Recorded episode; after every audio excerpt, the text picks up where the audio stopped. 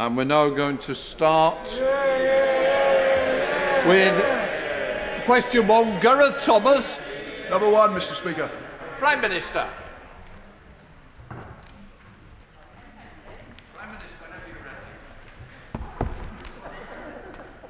Thank you, Mr. Speaker.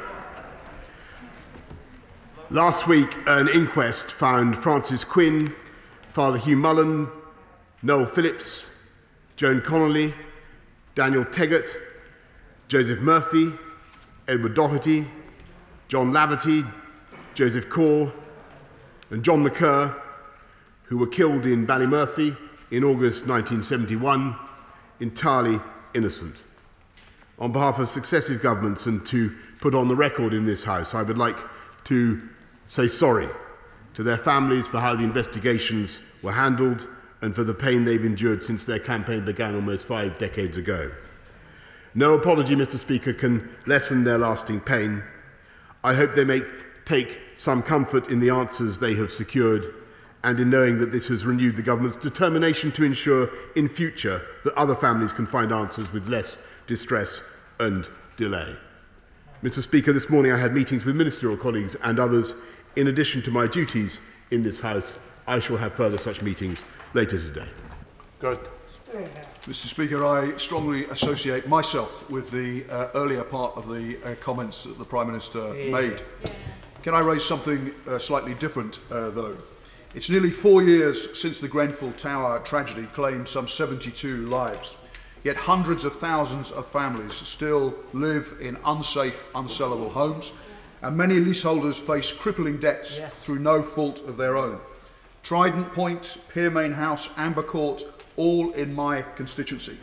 Given this was the biggest building scandal in modern UK yeah. history, why did the Prime Minister order his MPs to vote down our efforts yesterday to get this scandal sorted once and for all? Yeah. Prime Minister. Uh, Mr. Speaker, it, I, I, I in no way underestimate the, the, the, the suffering of, of those who, uh, the, the victims of Grenfell and also those uh, whose, whose buildings, uh, whose homes uh, have been prejudiced by uh, the, the spectre of unsafe materials. And that's why we provided an unprecedented £5 billion pounds of investment and I can tell him also that the most dangerous cladding is already gone or is going uh, from all high rise buildings, and we certainly agree that leaseholders uh, should be protected uh, from, from remediation costs, and people in high rise buildings will, pay, will pay nothing uh, to replace uh, their unsafe cladding.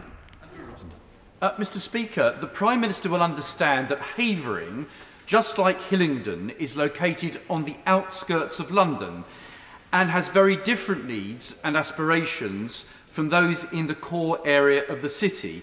My borough still prides itself as part of Essex, and I know that his does as part of historic Middlesex.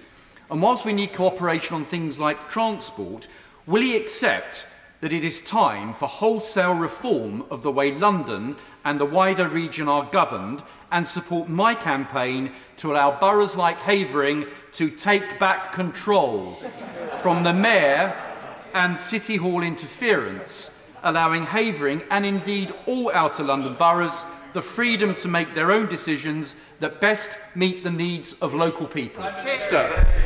Well, I, I can understand the feelings of, uh, of frustration uh, that uh, the people of Havering may feel about a, current mayor of London uh, who does not understand the needs of Outer London, uh, who has not uh, invested in Outer London in the, in the way that a previous mayor did, who I seem to recall set up the Outer London Fund and, and, drove, and drove through many other benefits for the outer boroughs. But I, I must tell him in all candour that what we need to do is work together to ensure that the glad day returns when we have a mayor who truly represents all Londoners, Mr. Speaker. Now comes the leader of the opposition, Keir Starmer. Thank you, Mr Speaker. Can I welcome the Prime Minister's comments on the Ballymurphy uh, inquest and the sentiment uh, behind them? Does the Prime Minister agree that the single biggest threat to hitting the June 21st date for unlocking is the risk of new variants coming into the UK? Prime Minister.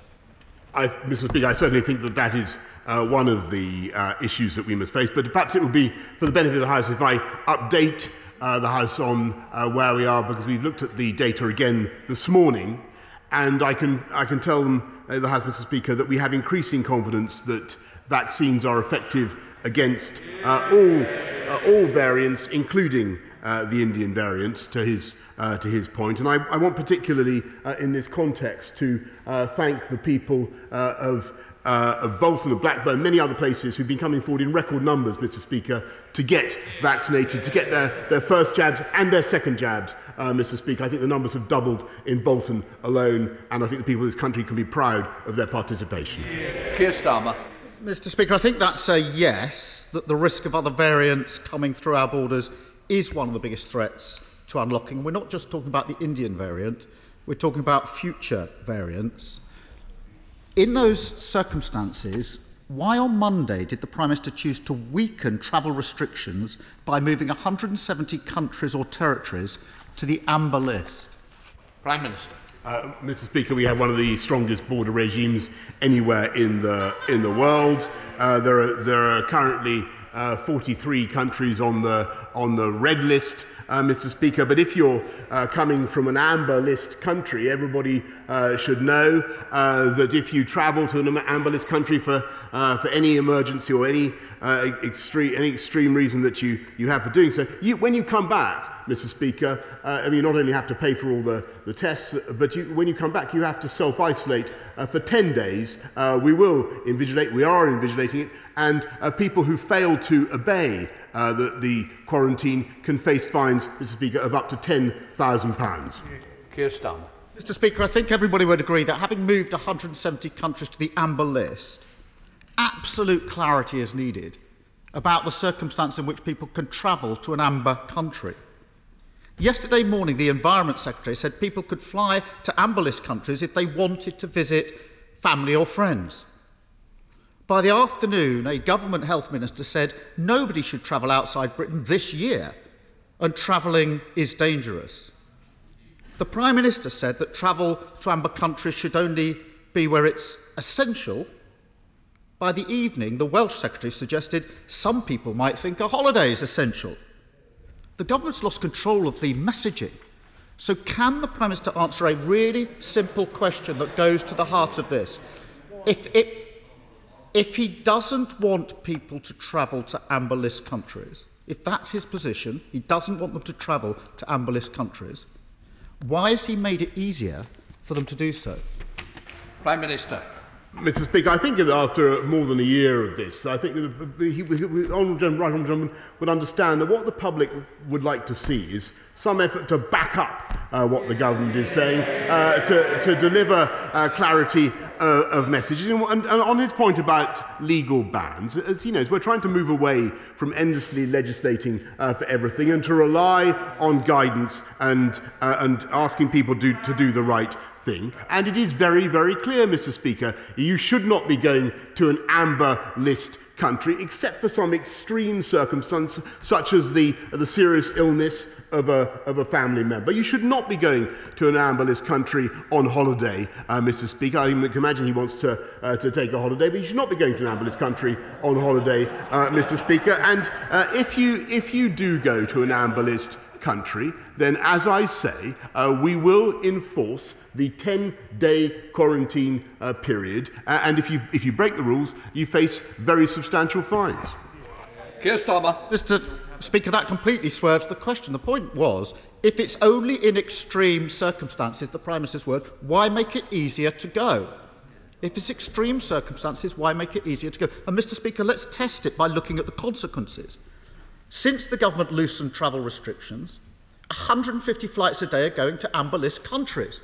And travel agents are reporting surges in holiday bookings to those countries. Prime Minister, this isn't just a coincidence, it's because of the messaging. So, can the Prime Minister tell the House how many people are now travelling to and from Britain from amber list countries every day? Prime Minister. What I can tell the House, Mr. Speaker, is that there has been a 95% reduction in uh, travel of any kind uh, to and from this country, and that is exactly what uh, you would expect in the circumstances of this uh, pandemic. Uh, there are 43 countries on the red list, and if you come back from one of those countries, you have to go immediately into, uh, into hotel quarantine. And uh, the reason that we're able uh, to, to move forward in the way that we have is because, as I have told the House repeatedly, we are continuing with the fastest vaccination rollout. Uh, I think just about anywhere in, uh, in, in Europe. And uh, as of today, 70%, Mr. Speaker, of the adults in this country have been vaccinated. And I think that is a fantastic achievement, and that is enabling us to make the progress that we are. Keir Starmer. That's an I don't know. And the suggestion that in the last the, the suggestion that in the last few days there has been a 95% drop off in travel to amber-list countries, Prime Minister, I don't think holds water. And I'm trying to understand the logic of the government's position. We know that new variants are the single biggest risk to unlocking. We know that the government doesn't think people should travel to amber-list countries save in extreme circumstances. But the government's made it easier to do so. The messaging is confused and contradictory, and as a result, Prime Minister, this week, many people are now travelling to amber list countries, but the, the government can't say how many or when. Mr. Speaker, we're an island nation. We have the power to stop this. Why doesn't the Prime Minister drop this hopeless system, get control of our borders, and introduce a proper system that can protect against the threat of future variants of the virus? Prime Minister. Actually, Mr. Speaker, I think what would be helpful, I've, I've, I've set out the position about amber-list countries, I think, uh, very clearly, at least, at least twice. Wouldn't it be great, Mr. Speaker, to hear the right honourable gentleman to back it up for a change, uh, getting, you know, using, using what authority he possesses uh, to convey the message uh, to, to, to the rest of the, of the country? Actually, Mr. Speaker, when you look at the, the Labour position on, on borders, it's, it's hopelessly confused. Last night, I think the Shadow Home Secretary uh, said that they wanted to cut, the whole, cut this country off from the rest of the world, Mr. Speaker. Pause all travel, pause all travel, even though 75% of our medicines and 50% of our food actually come from abroad, uh, Mr. Speaker. And it was only, only recently that he was saying that quarantine was a blunt instrument and he'd rather see alternatives. Keir Starmer. Mr. Speaker, the Prime Minister's just wrong again. We've called for a blanket hotel quarantine for months. I raised it here three times at Prime Minister's questions. The government ignored it every time, and look where we are now talking about the Indian variant. Mr. Speaker, the Prime Minister's former advisor had this one right. He said the government's border policy was a joke. Our borders have been wide out open pretty well throughout the pandemic. There was no hotel quarantine system in place until February this year, for that's not true. Flights are still coming in from India, and even as the variant is spreading, the Prime Minister decides now is the time to weaken the system even more. It's ridiculous. Finally, Mr. Speaker, I want to raise, I want to raise the appalling rise in anti Semitism in the last week and the attacks and the violence we've seen. On Saturday, a rabbi in Chigwell was hospitalised after being attacked outside his synagogue. Many of us will have seen the appalling incident in Golders Green and the Community Security Trust report a 500% rise in anti Semitic incidents since the break, outbreak of violence in Gaza and Israel. Now, I know the government is working on this, and both the Prime Minister and I have condemned these anti Semitic attacks and violence. But we will all know across this House that Jewish communities remain very anxious. So, what more does the Prime Minister think can be done to provide the extra support and protection needed to reassure Jewish communities at this really very difficult time? Prime Minister. Well, Mr. Speaker, I, I, I share his horror at uh, the outbreak of anti Semitic uh, incidents, and uh, the government has conveyed uh, that message uh, loud and clear to those who are responsible for enforcing the law against hate crime of that kind, but obviously we will continue to work and uh, to support the Jewish community in any way that we can, particularly working with the Community Safety Trust, who do an absolutely outstanding job, uh, in my view, uh, but also showing as a country and as a society that we will call this out at every stage, Mr. Speaker. We will not let it take root. We will not allow it to grow and fester. And in welcoming uh, his remarks, I, I, I may say I think it's one of the uh, most important changes of attitude, uh, or U turns, I should say, that I've seen uh, from the Labour Party in recent times. And I'm, and I'm, de- I'm, delighted, I'm delighted that he's taking, he's taking that attitude. I'm delighted that he's taking that attitude now.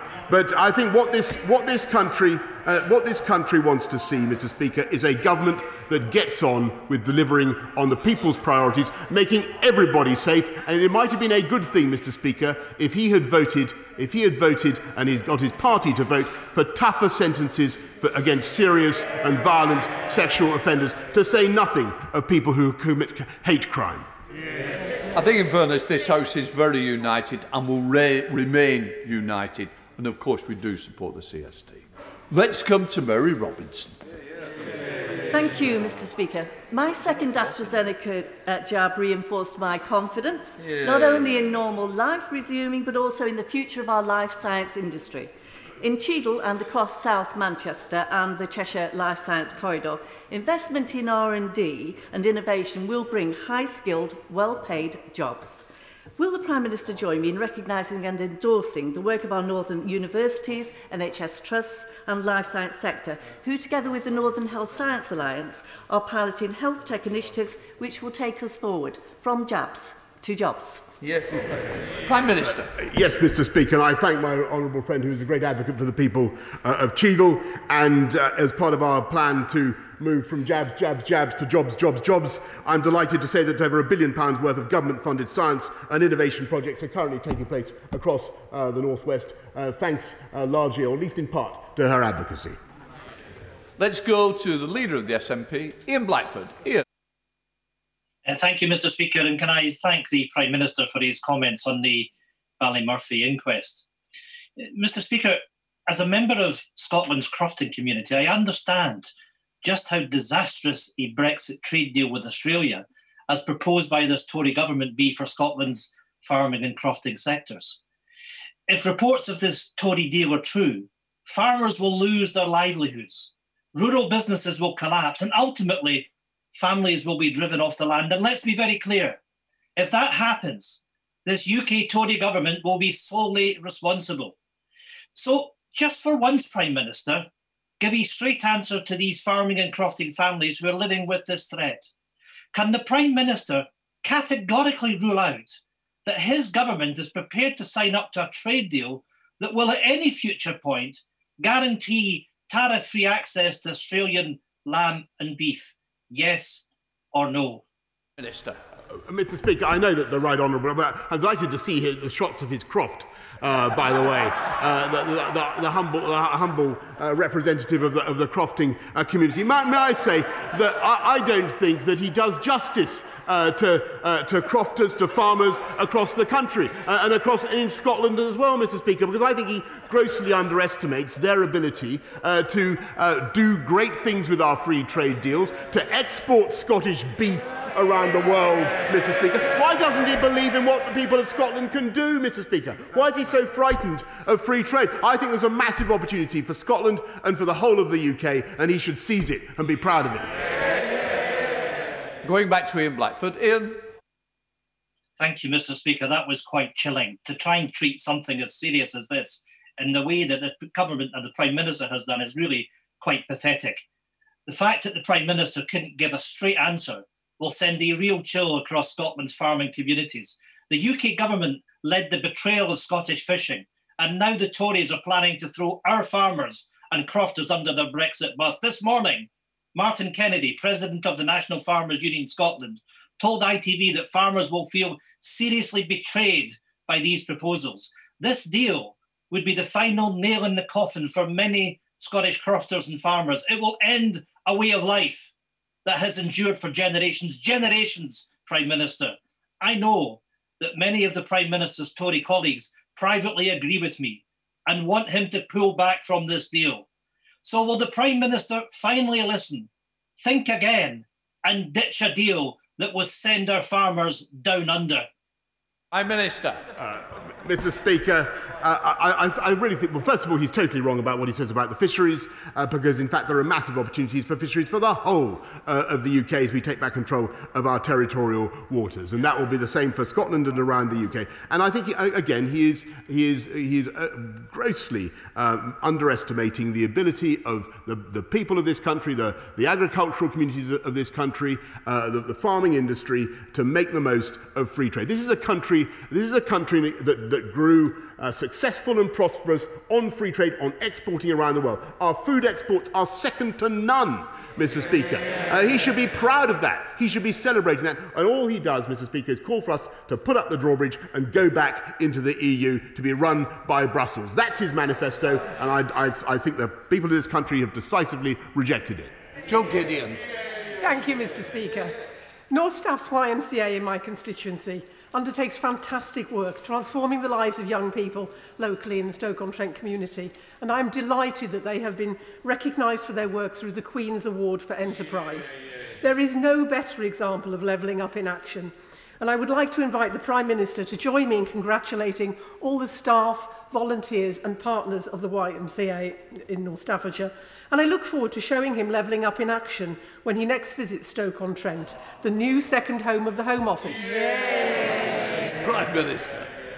I, I thank uh, my, my honourable friend very much, and uh, she's totally right, and it's part of our levelling up. We're absolutely determined to do this as fast as we possibly can. I thank you for uh, my honourable friend's message about it this morning. Uh, we, are, we, are, we are sending, we are sending uh, uh, not just back offices, Mr. Speaker, but some of the most important departments of state will be running, will be run from around our great cities and towns in the whole of the UK, and I believe that will have a dramatic effect on levelling up across the UK. And I, I'm I'm thankful to her for her question.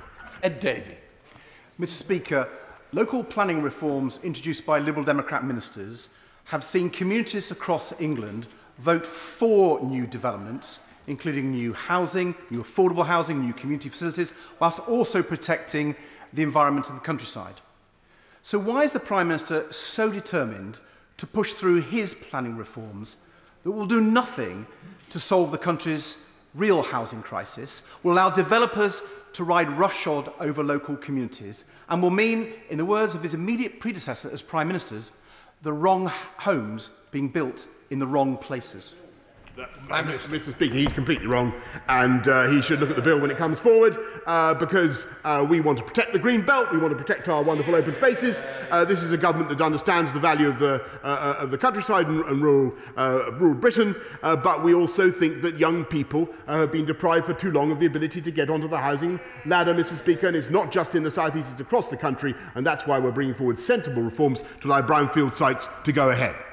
Andrew Barr. Thank you very much, uh, Mr. Speaker. Two weeks ago, in giving the Scottish Conservatives their highest ever number of votes in the era of devolution, the Scottish people decided that Scotland would remain at the heart of this newly reinvigorated global Britain. So, with that in mind, would the Prime Minister accept my invitation to Stonehaven in my constituency to come and plant one of 120 cherry blossom trees donated by the Sakura Cherry Blossom Tree Trust to celebrate the deep and growing links between our country and that other great trading nation, Japan? Prime Minister. Uh, yes, Mr. Speaker, and uh, I, I think that uh, such a gesture would be the cherry on the cake of the, of the, of the free trade deal that we've already done. Paul Williams. Thank you, Mr Speaker. In 2019, before visiting Wales, the Prime Minister said, I will always back Britain's great farmers. Now it looks as if he's backing Australia's farmers instead. So will he uh, today keep to his word? Really back Welsh farmers and permanently rule out tariff-free access for Australian lamb and beef imports? Uh, Mr. Speaker, I will, I will back Britain's farmers and Welsh farmers uh, in exporting uh, their fantastic lamb around the world. Mr. Speaker, is it not a disgrace uh, that not a single morsel of Welsh lamb has so passed the lips of the Americans in the last 20 years uh, or more, Mr. Speaker? Uh, uh, what about China, Mr. Speaker? Has he no ambition? Uh, for the people of this country or for the people of Wales or for Welsh farmers. I do. This government does, Mr. Speaker. That's why we're getting on with our agenda. Virginia Crosbie. Thank you, Mr. Speaker. Does the Prime Minister or Prif Weinidog agree with me that a free port on Anglesey would create much needed skilled jobs and investment, protect our precious Welsh language and culture, and breathe fire into the nostrils of the Welsh dragon? And will the Prime Minister accept an invitation on behalf of the people of Ynys Môn to join me on a tour of the island to include a panad at the Truck Stop Cafe in Holyhead? Uh, Prime Minister. Uh, yeah, I'm, uh, Mr. Speaker, it says here that I mustn't express a preference on the, on the location of, of free ports, and I won't. But she makes, a, uh, she makes a, an outstanding case, a, as ever, uh, and uh, she and she is together with the, the, our Welsh colleagues, she Welsh Conservatives colleagues. I believe she's helping now to apply the the Vicks inhaler to the bunged up nostrils of the Welsh dragon. Richard Thomson. Thank you, Mr Speaker. Uh, despite the opprobrium which the Prime Minister always seems to seek to heap upon the Scottish National Party, at the Scottish elections two weeks ago, the SNP was returned to government with twice the number of MSPs as their nearest rivals in the Scottish Conservatives, securing 48% of the vote 49% of the seats in the proportional system, and with 51% of voters backing parties which support an independence referendum in the current term. So if the Prime Minister genuinely believes that his criticisms of the Scottish Government have any merit whatsoever, why does he consider that the Scottish National Party did so well in those elections while his own party did so badly? Prime Minister. Uh, well, Mr. Speaker, I, I, I, I totally regret, to reject what he's just said. I, I noticed that actually the, the Scottish National Party did less well uh, than they did previously under Alex Salmond uh, in 2011. I hesitate to point that out uh, to, the, to, the, to the Honourable Member, but that is, the, that is, the, that is the, the reality. And I think the reason for that is that the people of Scotland, notwithstanding uh, the, the nationalist approach that he takes, the people of Scotland have been very disappointed uh, by the actual record of the Scottish Government in fighting crime, in improving education, and in making Scotland a great place uh, to live and to invest. And that is the failing of which his government is being held to account. Danny Kruger. Thank you, Mr. Speaker. Uh, a large part of Salisbury Plain falls in my constituency of Devizes, and I therefore have the honour to represent a, a lot of serving soldiers and veterans and their families. So my right honourable friend will understand that feelings are running high in Wiltshire about the treatment of uh, British Army veterans of the conflict in Northern Ireland. Can he assure me that legislation will be brought forward in this session to protect veterans from further prosecutions or investigations unless compelling new evidence is brought forward? Prime Minister. Mr Speaker, the House will have understood from my opening apology how difficult how uh, complex uh, and how fraught these issues are. But we are committed to introduce legislation uh, in this session uh, to address the legacy of the Troubles in, in Northern Ireland and to introducing a, a fair package uh, for veterans as well and to protect them, uh, as I've said many times before, from unfair, vexatious litigation when no new evidence has been brought forward. Gerald Jones. Thank you, Mr Speaker. There were no new measures in the Queen's speech to tackle youth unemployment. There are over 500,000 unemployed young people in this country, yet the government's flagship youth unemployment scheme is nowhere near sufficient, only helping around 1 in 25 young people. I and my honourable friend for Blaenau Gwent have already requested a meeting with the Minister to discuss local concerns from training providers and local businesses. So could I ask the Prime Minister what exactly he's going to do to address this and to safeguard the future of a generation of young people in this country? Yeah, Minister. Uh, we're putting two, but very quickly, Mr Speaker, we're putting £2 billion pounds into the Kickstart programme for 18 to 24-year-olds uh, and, uh, uh, uh, and investing massively in the Restart programme for those who've been uh, longer out of work. But uh, can, I, t- I, I, can I also tell them the businesses I talk to are currently facing shortages of workers in many, many sectors, and we will work flat out to ensure that we get uh, those who want jobs uh, to those uh, who need uh, workers as well. James Coughlin. Thank you, Mr. Speaker. Can I thank the Prime Minister for the support he's already shown for coming forward with an offshore transmission grid, which he knows will help us both to export our surplus offshore wind into the continent and reduce the infrastructure associated with uh, new wind farm capacity. So it's very important to our communities. But there's a question over timing. So given that he's already set out a very ambitious and clear timetable to increasing offshore wind generation, will he now come out with an equally ambitious timetable for delivering an offshore grid? Prime Minister. Uh, my honourable friend is spot on in what he says about the need for an offshore grid uh, as well as the building the, the, the, the fantastic uh, windmills. It's vital that we bring the, the energy onshore uh, in a way that is, uh, uh, as, uh, has minimal disruption uh, for local uh, communities and enables us to, to maximise efficiency. Walter. Uh, thank you, Mr Speaker. What does the Prime Minister think when he hears Jenny McGee, the nurse who saved his life, say of NHS staff, we're not getting the respect and now pay that we deserve. I'm just sick of it, so I've handed in my resignation. Surely even he must pause and think, what can be learned from the mistakes of the past year, what Jenny calls the indecisiveness and mixed messages of his government?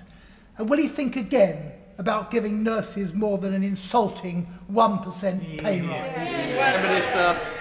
Uh, Mr. Speaker, I think the whole House acknowledges our collective debt to the nurses of the NHS, and I certainly acknowledge my own huge personal debt. And that's why, uh, of all the professions uh, in this country, Mr. Speaker, in very, very tough times, uh, we have asked the Public Sector Pay Review Board to look at uh, an increase in pay for nurses. But in the meantime, we have increased starting salary for nurses by 12.8%. We have put in uh, the bursary worth £5,000. We've restored that, Mr. Speaker, uh, as well as £3,000 for extra help. But above all, Mr. Speaker, to all nurses, and I know what a tough year they have had. I know how hard it has been on the front line coping with this pandemic. We have done what I think is the most important thing of all, and that is to recruit many more nurses. There are now about 11,000 more nurses in the NHS today than there were this time last year, and there are 60,000 more, Mr. Speaker, in training, and we are on target to reach uh, our target of 50,000 more nurses in the NHS. To James Davies.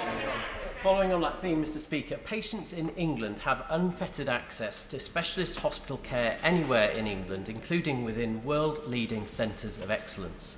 But my constituents in North Wales have no such automatic choice, with access dependent on restrictive contracts or individual funding requests.